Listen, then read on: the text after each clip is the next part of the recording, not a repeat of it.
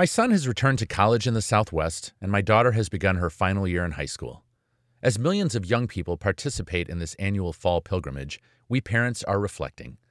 After all, we make thousands of decisions for and with our kids throughout their lives before they leave the nest and even after, always cloaked in insecurity, always questioning ourselves.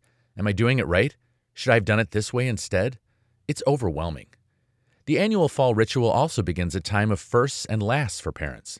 The last first day of high school, the first or last season of sports or music or theater, the last homecoming dance, the first day of college. It's easy not to realize that growing up doesn't have to mean a last, but rather another step on what we hope will be an exciting and rewarding life journey for our children. Don't have kids? Well, you might be well read on the challenges and wonders of parenting.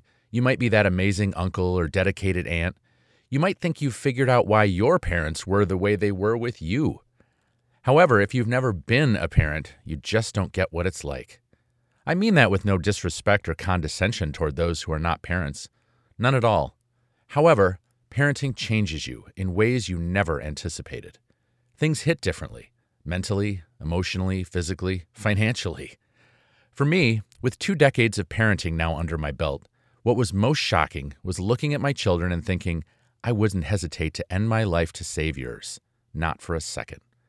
That's not hyperbole. It's not taught. It's not what you read about. As a parent, you can't even explain it. It's reality. And once you're a parent, you live it every single day.